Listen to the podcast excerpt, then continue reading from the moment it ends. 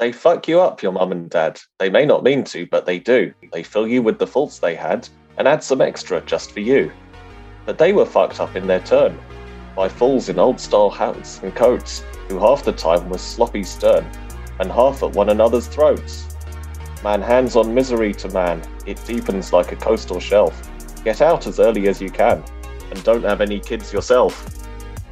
Hello, and welcome to another episode of Geek Sweat. This time we are going to be doing the review sweat of our segment series, and I am kindly joined today by King Dom.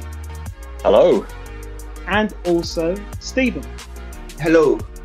Now, in this episode, we are looking at series that are available to stream and view either online or through an available platform such as Netflix, Amazon, or even BBC iPlayer. Today's uh, review of choice is now going to be Patrick Melrose, which was a project that was created in 2018. It's a five part mini drama series starring Benedict Cumberbatch as the titular Melrose. And the show is based on a series of semi autobiographical novels by Edward St. Aubyn.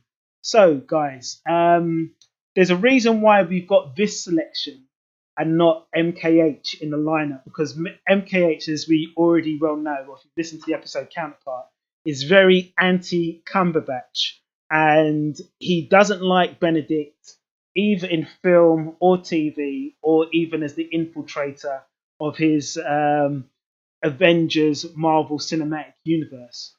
Have you guys got any feelings towards Mr. Benedict Cumberbatch as a man, as an actor, as somebody who can't, who can't pronounce the word penguin? Well, penguin thing was a shocker. Yeah. let's let's be honest. I, I don't know how I can feel about him after that. I mean, you have um, to watch Graham Norton or one of his Penguin documentaries to understand the reference. But no, no, I've seen it. I've, I've seen I've seen it in all its glory. Oh, I'm saying and, this for the audience. But the um. Oh, okay. Do you do you, does it bother you that Benedict Cumberbatch is any in anything that you're about to watch, like it does in Cage? I don't have a problem with him in that way. I think I was never the biggest fan of Sherlock. I thought that was a slightly overrated show. And I wasn't completely convinced by the central performance that seemed to be the thing that sealed the deal for everyone else. But then subsequently, I've seen him in things that I've thought he'd been really good in. He was in 12 Years a Slave for a start. And obviously, he's not the main character in that by any means, but it is an important supporting role. And in fact, I think um, the director of that, Steve McQueen, said that he considered Benedict Cumberbatch's character to be worse than the Michael Fassbender character for the reason that um, he's hypocritical and he believes that he's a good person. Yeah, he kind of plays the role of like an enabler to the slavery um, uh, yes. process, and he's and then he cons- to his role in it. Yeah, he turns a blind eye to it, and he considers himself to be a Christian, and I think Benedict Cumberbatch played that and he allowed you to see that character's hypocrisy. So that was a important supporting role in a very, very good film. But you certainly didn't let it down. And then I've seen some other things. Doctor Strange, I'm kind of on the fence with Doctor Strange. I know TJ, you're a fan. Um, and then this film, um, this um, mini series, I should say, mm. is probably the best performance I've ever seen from him. That's interesting. Uh, let me let me bring Stephen in. Uh, Stephen, as a football man, um, Benedict Cumberbatch has got 100 nominations and 26 wins out of those 100 nominations for his acting performances. So you could say that's 26 like 26 goals and 100 appearances. Um, and he's won awards such as the British Independent Film Awards for the Imitation Game, He's won uh, the Film Critics Association Award for 12 Years a Slave, and he's even won Hollywood Film Awards for the Best Ensemble Cast in things like August Osage County. Does it bother you that Benedict Cumberbatch is in a film or TV production when you see it? No, I'm a big fan of his mother. I, lo- I love his mother, um, and so I will, will um, I will forgive Benedict any um, anything because of his gorgeous mother. I don't know who his mother is. Could you could you Wanda, explain? on Wanda Ventham. Wanda Ventham. She was in a lot of cult TV shows in the sixties and seventies. In she was in Doctor Who once, and she also played. She was also Cassandra's mum in Only Fools and Horses. Oh, that's interesting. That's very very interesting. Look, look, speaking of somebody who knows a little bit about the Sherlock mythology, were you impressed or disappointed by Benedict Cumberbatch's iteration? I I enjoyed it until it went slightly up its own ass. But um, I mean, you, you kind of it, it's hard because they were kind of adapting the the stories, but trying to do it in a way that was different. So they're obviously it wasn't it was never going to work perfectly 100% and i think they got a bit lost in that towards the end when they brought the sister in and all that sure. um i, I enjoyed I, I i did enjoy the series. I thought it was an interesting take on sherlock holmes and it was kind of yeah i, I yeah i enjoyed it. But then you know it was written by moffat and Gatiss so i'm i'm kind of contractually obliged to like anything they do else i'm not allowed to be a doctor who fan.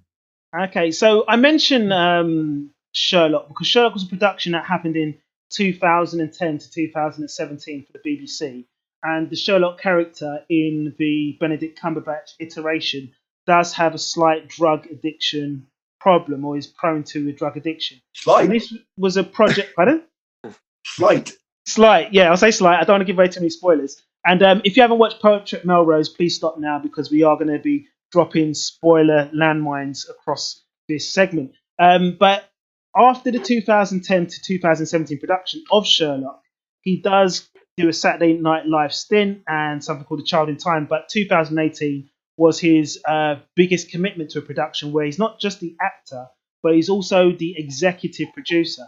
And to give you some um, idea of what Patrick Melrose is about, it can be summarized as a story told over five decades from the 1960s to the early 2000s, where a wealthy Englishman attempts to overcome his addictions and demons rooted in abuse by his cruel father and negligent mother.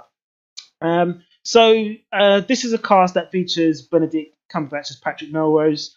Um, it's kind of a it's sorry sorry to interrupt but it's kind of a a, a, a dramatic representation of the larkin poem Um, okay. you know oh, indeed. Could you please quote from the poem as well, so we don't have to repeat it? yes yeah so they fuck you up your parents they didn't mean to but they do they, they oh god they yeah I, I i wish i had it out now but yeah i think i think Yeah. the american woman that he briefly has a date with in it actually quotes that to him and it's, it's the whole thing is kind of like a it is is a graphic illustration of larkin's poem i think Yeah, I, shall I shall I read it out? I got it. yeah, go for Okay. it. Dom. It goes, They fuck you up, your mum and dad. They may not mean to, but they do. They fill you with the faults they had and add some extra just for you. But they were fucked up in their turn by fools in old style hats and coats who half the time was sloppy stern and half at one another's throats. Man hands on misery to man, it deepens like a coastal shelf. Get out as early as you can and don't have any kids yourself.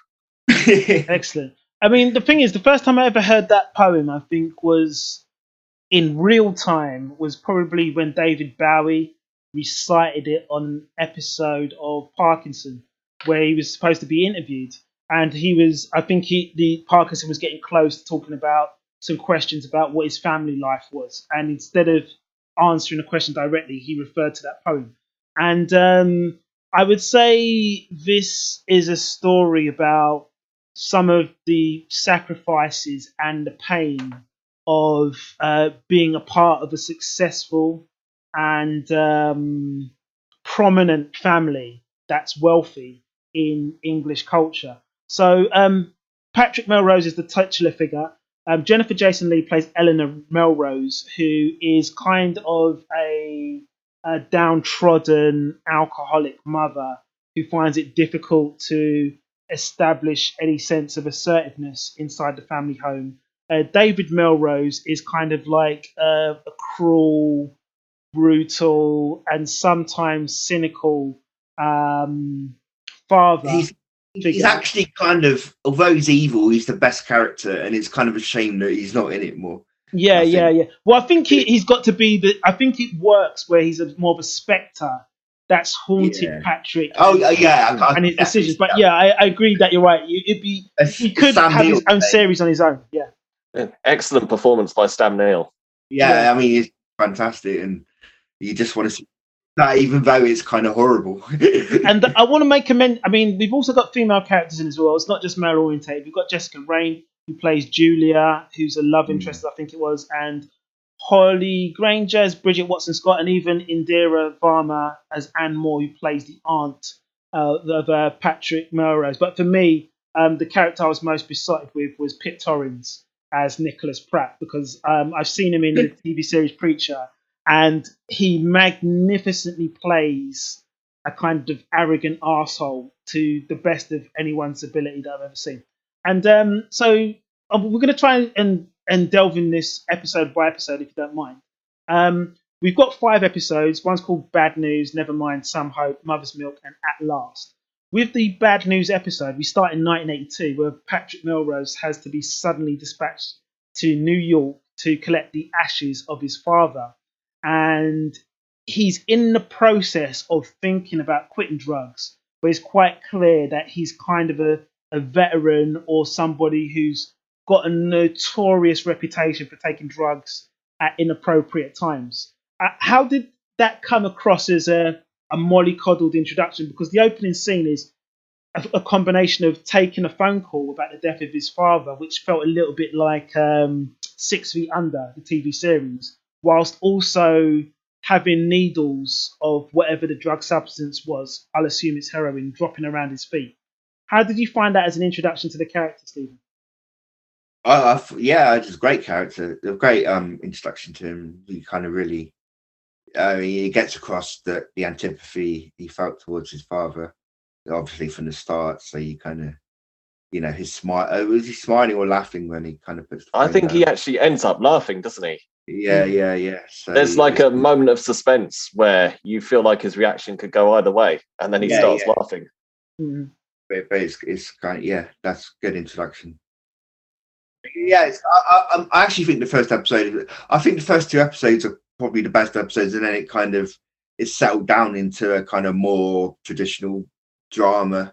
Yeah. Whereas the episodes, I think, were a bit kind of more special. But although it, it I didn't think so. it dropped off in quality or dropped off, it it just kind of it, it it became more of a kind of standard drama in the last. Yeah, I'm, I'm with you on that. I mean, looking back on the show in retrospect, it's the first episode in New York and the second episode in the south of France that keeps standing out for me. yeah, yeah. I mean, the thing is, there's a lot going on in that first episode because we find out the father's dead. We find out the main character's a drug addict. We also find out that there's kind of been a botched suicide attempt as well. And uh, he actually has to call on one of his best friends to help him give up drugs. And I think one of his best friends is actually carrying him across to the airport to get him into New York. But it's when he goes into New York, he suddenly ends up going off the rails um, because he's kind of half elated or joyful at the death of his father, but he's also experiencing the immediate emotions of the memory of his father that he's battling with. Um, do you feel like Benedict Cumberbatch was the best actor to play this role? I think so. I can't think of anyone else who could have done it at this stage. I mean, maybe like late 90s Hugh Grant. Yeah. Okay. It could have been a kind of step in the right direction for Hugh Grant. I mean, he's found parts like that since, like really meaty parts, but Yeah. um, he's a bit too old for that particular character now. But it's the kind of thing I could have seen him do. Yeah, it feels it feels like Hugh Grant gave us the clean cut posh boy around town. And maybe Benedict Cumberbatch has kind of got the darker version. I mean, he's quite famous for playing a lot of uh, period drama characters, as you've explained before in 12 Years a Slave. And I do think he does get a lot of credit and a lot of opportunities because of his theatre background, because he's done Shakespeare's Hamlet, he's uh, done Tom Stoppard's Rosencrantz and Guildenstern are Dead and he's also uh, got the Critics' Choice Award or Critical Theatre Award for playing Frankenstein with I think Jonny Lee Miller. So this is a guy who's on his own. He's bringing a lot of acting chops to the table. and I felt that it was a great introduction of what is almost a calamitous character who's on the verge of um, a personality explosion or or self sabotage at any given moment.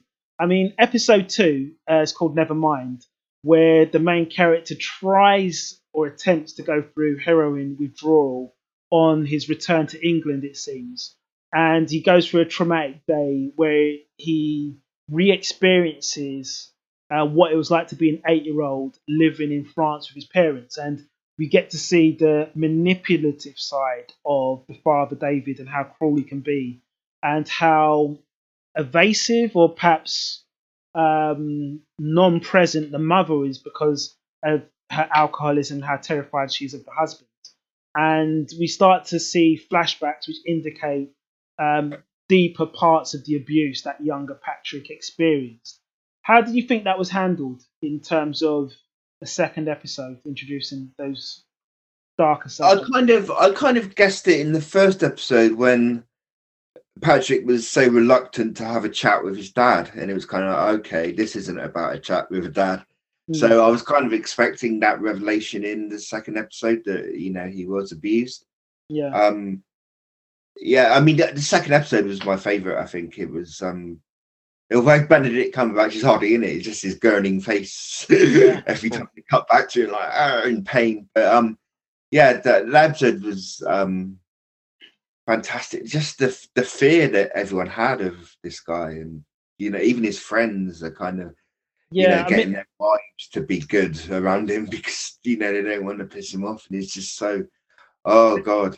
Exactly. I, I mean, I, I found it fascinating that Hugo Weaving was kind of uh, twist in this character around his performance where it was people of all ages who were threatened by him. It wasn't just children and young adults, but it was actually even his peers and people who he'd worked alongside who, who became fearful of him. So I wanted to make um, a special mention of Sebastian Maltz, who plays the young uh, Patrick Melrose, who gets almost um, the chance to uh, elaborate on who this character is and play the other half of uh, Benedict Cumberbatch's uh, titular character. And we get to see some of the most uh, terrifying face offs he has with the father, David Melrose, as played by Hugo Weaving. And it's interesting how those two share the screen space and tell so much exposition in what they do because the father is not just manipulative, but he's cruel. And he exerts um, an authority and um, kind of a reverie and fear in people, not just who are children, but people who are the same age as them and the peers. And so the flashbacks are just as crucial to the story to see the layers of abuse that Patrick was exposed to when he was alone with his father and at times when his mother was away. So, what did you think about the young boy's performance? Did his job well?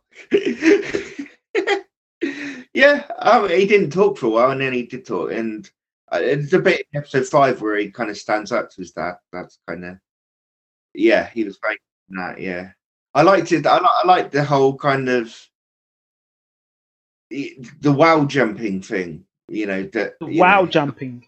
Yeah, where he's you know almost trying to. Oh, when he was about to go into the well. Yeah. Yeah, yeah. It's kind of like the well is kind of in, an interesting symbol because when I first saw the well come up in the story, I always thought, oh, he's just trying to explore and he wants to he wants to get away from his father uh, as far as possible, and he wants to go to a dark space. But in context, when you see, when I when I saw the whole series, I, I thought, okay, this isn't just him explore, experimenting and playing in the vineyard. This is him wanting to kill himself from a very young age and well, being prepared to, take, being prepared to take the risk of of dying. Yeah, yeah, know? yeah. And then, then of course, in episode five, you see his son doing it. Yeah.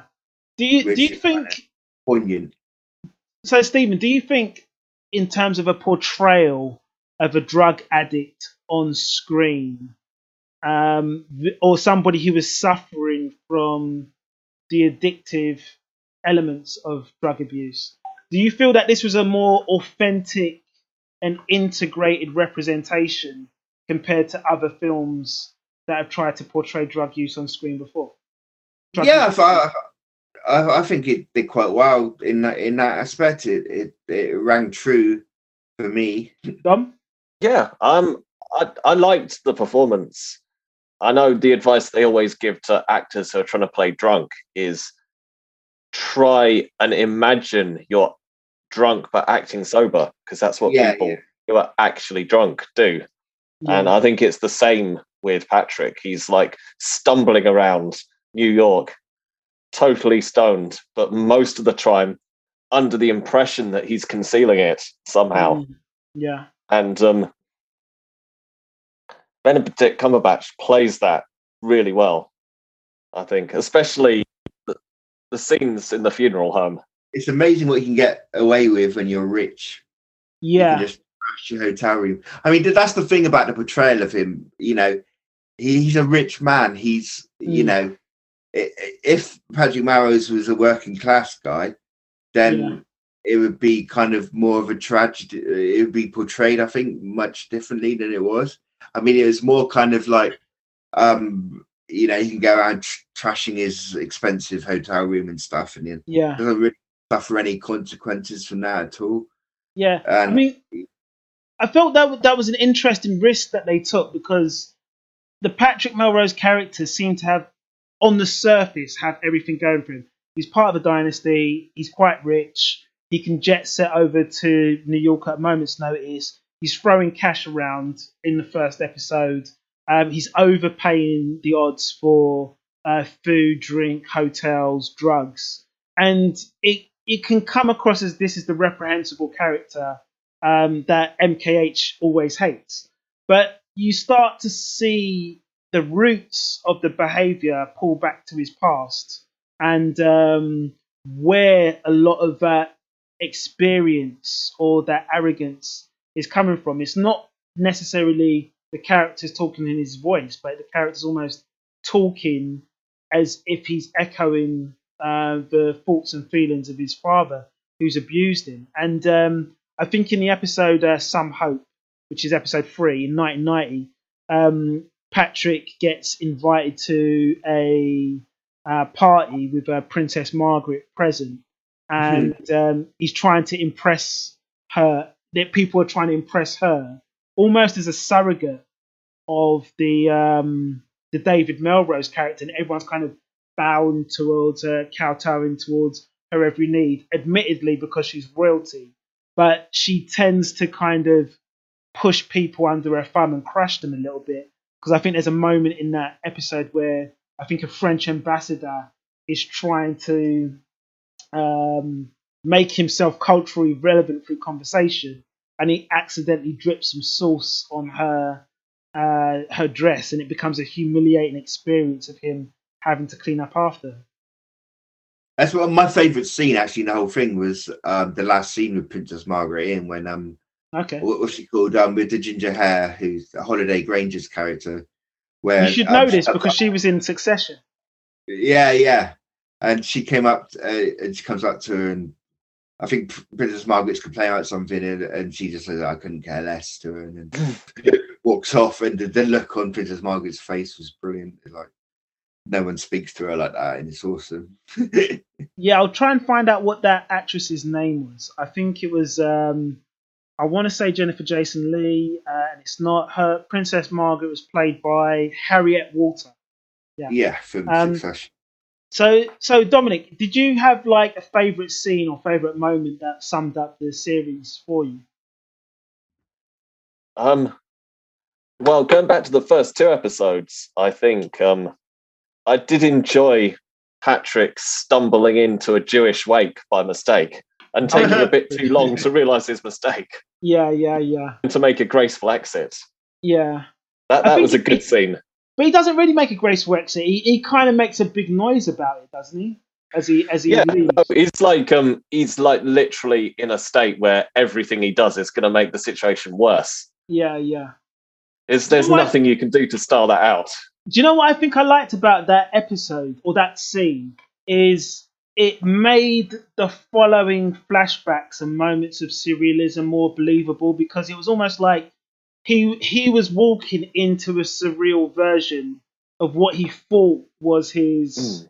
father's funeral until he realized he was in the it took him a really really long time to realize he wasn't in his father's funeral. Yeah i mean it doesn't doesn't the receptionist say something he says like it's the wrong wrong funeral and she says um uh, well it, that's not my father and she says well death can you know change people.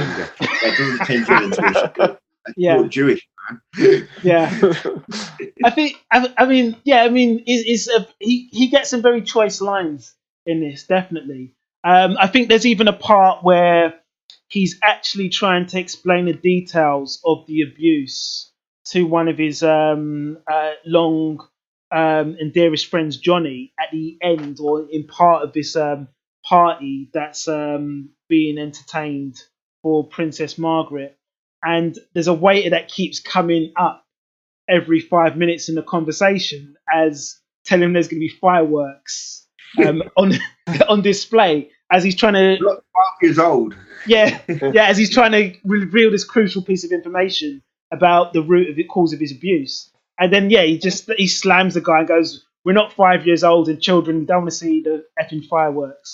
And it's almost like I liked what I liked about this um, series, there were no clean lines of yeah. um, how would you say there wasn't any clean catharsis.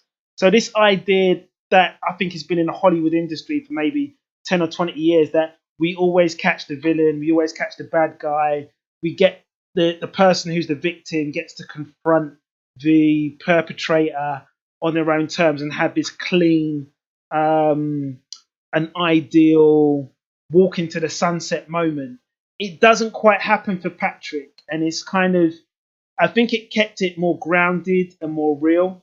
And this idea that he was always a danger to himself, and sometimes he didn't know when he was in danger because there's a moment where he tries to go to America. I think he has a memory of going back to America, and um, he tries to meet one of his old drug addict friends called Chilly Willy, and um, he doesn't realise that the person who's about to take him to meet Chilly Willy is actually going to take him around the corner. No, Chilly Willy is is his mate. He, Chilly Willy isn't the dealer. His dealer, I think, is his sis, is Chilly Willy's sister or wife. Oh yeah, yeah, yeah. Hmm. But the thing, the, thanks for correcting me. But the thing is, when he first goes to try and meet him in person, he doesn't quite know where he is, and the guy who's showing him is actually going to take him around a corner to stab him and uh, rob him of his money. It's like he has to get saved from himself almost at the last minute. So this idea of self sabotage and putting himself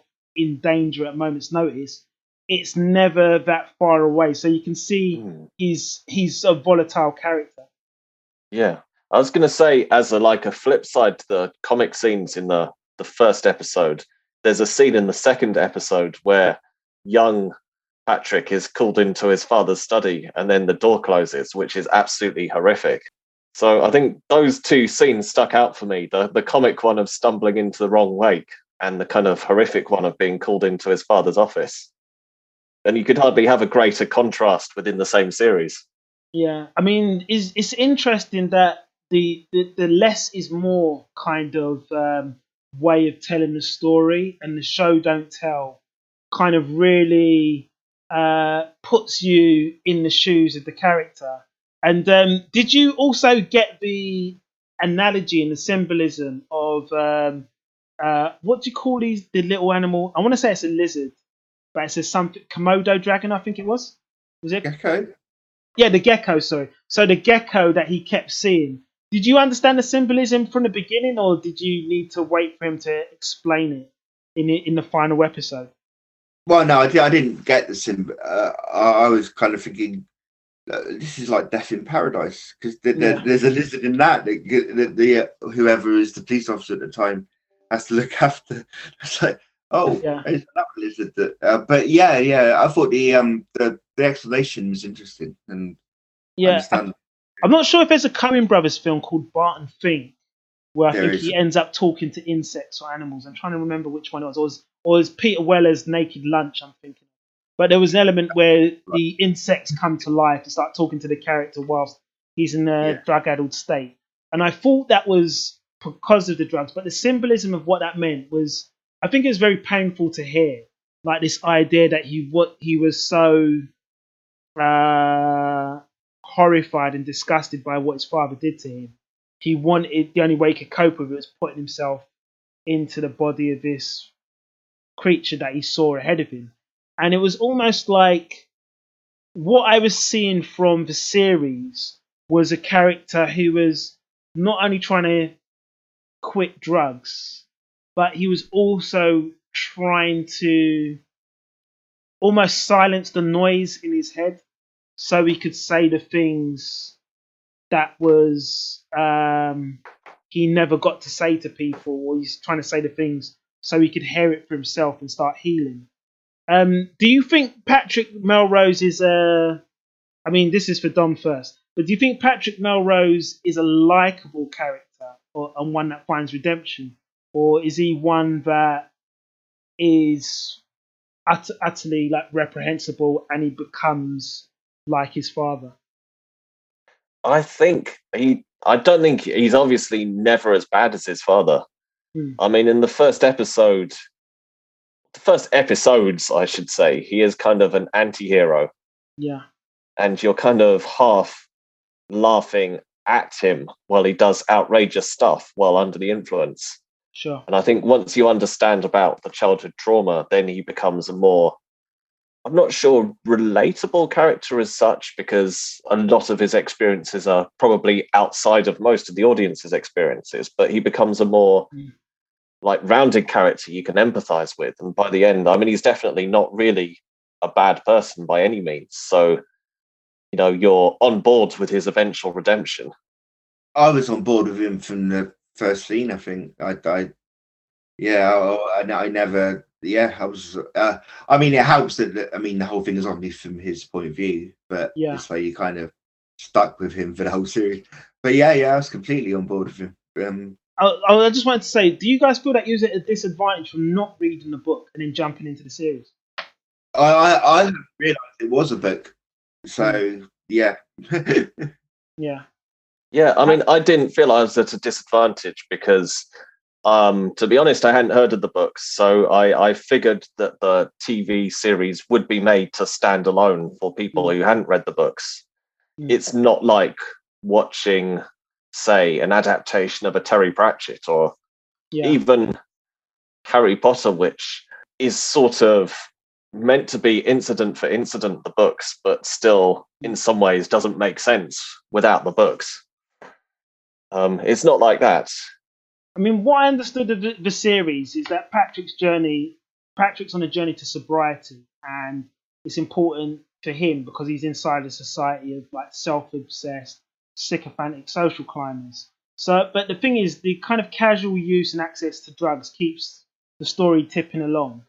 And in the beginning, I found him a difficult character to kind of um, uh, sympathize with because it felt like he was given all he was being given all of these second chances, and he just kept blowing them and frittering them away, and he never really seemed to have much a motivation outside of the father's story, apart from the fact that he was very obsessed about the inheritance and he was very angry about being disinherited, which is a large part of episode four, of Mother's Milk, where he's not only angry about being disinherited, but he ends up sleeping with um, his best friend after his marriage, and it seems like after he's had kids and after he's reached some form of sobriety. So it always feels like even when he gets the job as a lawyer, he's ready to kind of push it all off a cliff at a moment's notice, uh, as if he hasn't learned from anything. And it's and there's an after dinner scene with uh, Patrick's wife, who's played by um, I'll try and get the name right, uh, Anna Madeley, who plays Mary Melrose, who kind of cites the reasons specifically why he's flawed when they are going to um, I think some second cousins played by Blythe Danner as Nancy Valance um, to find another property to hang out in whilst they're whilst they're broke and homeless and on their last legs. So do you feel that Patrick Melrose was still self sabotaging up until episode four, or was that part of his healing process?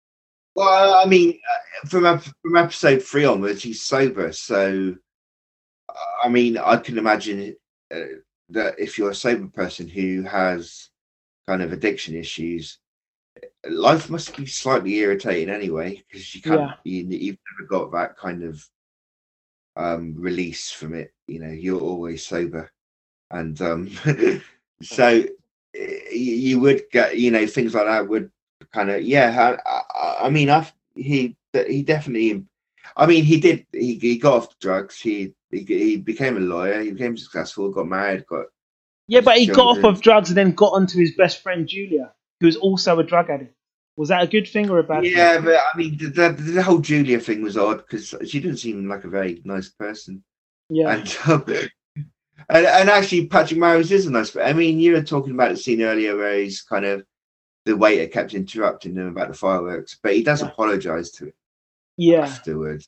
Which uh, a lot of dramas probably wouldn't have bothered doing that.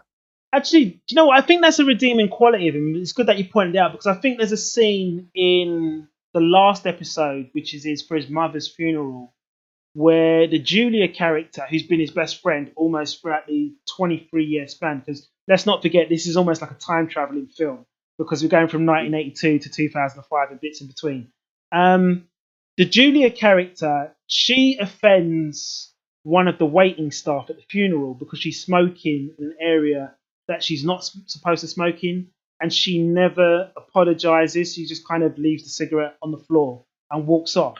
And I felt that scene was supposed to be like a kind of a juxtaposition of even when Patrick Melrose knows he's done the wrong thing, he kind of tries to make amends in real time rather than have somebody else do it for him. And Dom, do you do you feel like the Patrick Melrose character learned a little bit too late, or do you feel that he he was he was on his way to recovery at an earlier stage. I I don't know if he learned a little too late because there's the sense at the end that he's going to remain sober and he's finally got his affairs in order and mm. um, he's going to be as much on the straight and narrow as he can ever be in the final episode. So I don't know if that's a bit too late. The fact he's done it at all is like yeah. some kind of achievement. Mm. You know, it's and, like some kind of triumph, really. Yeah, I mean, uh, like I said, I, I, just want to delve back into before we bring this to a close. Is Pip Torrens? I mean, I think he was marvelous as Nicholas Pratt, like the aging asshole who was sucking up to um, the dad, uh, David Melrose. And there was just so many times he came uh, out in the four as just somebody who is just the worst, and, and I think Stevens used the word acolyte that you can imagine possible. It was a really bad advocate for uh, being upper class, and even at the mother's funeral, like we need more of that these days. Uh, I loved that he ranted himself to death. That was yeah, yeah, yeah, and that that was pretty cool because I like the idea that he he had a very weird quip or downput for every person. And you felt like he lived off hatred and the energy of David Melrose's manipulation. Uh, to the point that I think there was a dinner scene, I think, in episode two, which reminded me of um, a Harry Enfield sketch with, um, I think it was something, I think it's called The Gold Standard. But basically, the premise of his black and white Harry Enfield sketch was um, uh, the men were talking, and the woman who was sitting next to mm. one of the men in the sketch starts talking, and then the men get angry, and then she ends up talking about how she likes the birds and stuff like that, and little little fluffy teddy bears, and they go back to talk, and the men go back to talking about the gold standard. And um, the interesting thing about it is, I think the way Pip Torrens does it, like tongue in cheek, and he's like very dry. I felt I don't think it could have been played by a better person than him. And I think, yeah, ranting himself to death was. It, you could see something coming, but it was still a shock for me to see it happen. So, what's your recommendation for this series, or what is it? What other series did it remind you of? Though? Um, for me, it reminded me a bit of a show that came out at almost the same time called A Very English Scandal with Hugh Grant. And um, in that, Hugh hmm. Grant was playing at the time what seems slightly against type, although he's since done more of that, of hmm. a character who mixed charm with a slight edge and um, a sense of slightly illicit, illegal behaviour. Um, yeah, I don't. I don't think. Um, I don't really want to su- spoil the surprise if you haven't seen a very English scandal. But um, the scene where um, Hugh Grant um, tries to um, seduce a much younger man at his mother's cottage. That is quite something. Can you imagine you going, I'm going to have to mount you now? well, well, speaking of, of mounting, um, what what's the, the your favourite character to get on board with in Patrick Melrose? What, what was the one that really lit up the series for you? Um, there was so many. Um, I mean, I did like um the what the whole way that um his mother was played, like um this alcoholic character who was always turning the other way. Sure. And not not a flashy part by any means, but it was just really well observed and and very sad. And and Stephen, um, as we try to wrap this up and land the plane, we, what series did Patrick Melrose remind you of, or if somebody had watched another series and they hadn't seen this, what would you say this show was like? I don't know. I'm, I'm not. I mean, I think Dominic's example was is good. I can't. yeah. Um, I, I, I find it hard to think of something off the top of my head. Did you ever see Six Feet Under at all? Yeah, I've seen it all through twice. Yeah. Did you see any select similarities because of the whole the son losing his father situation? Uh, kind of. Yeah. I mean, it was a yeah, I, I, I can see what you mean. Um, I, I it's it's it's not like anything really that I can think of. Um, sure, so it's like, quite unique. Yeah. Yeah, I guess like the first episode was a bit like Six Feet Under, that kind of queasy black comedy, and then yeah. you kind of yeah. steered away from that. Yeah, yeah, yeah. And who was your standout character of the series? Would you say, Stephen? For me, for, oh, oh, Patrick, surely. Sure. Okay.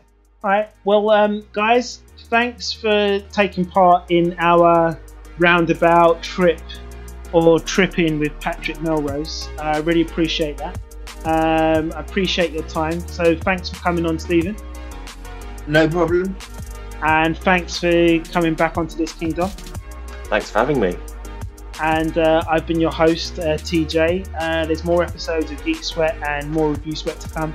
If you'd like to follow uh, the series, uh, feel free to Google or podcast search GWEK and you'll be able to listen to our other episodes on cult film, cult TV, hot topics, Dom's Docs, the MKH Cut, Trailer Talk, and much, much more. We're over and out.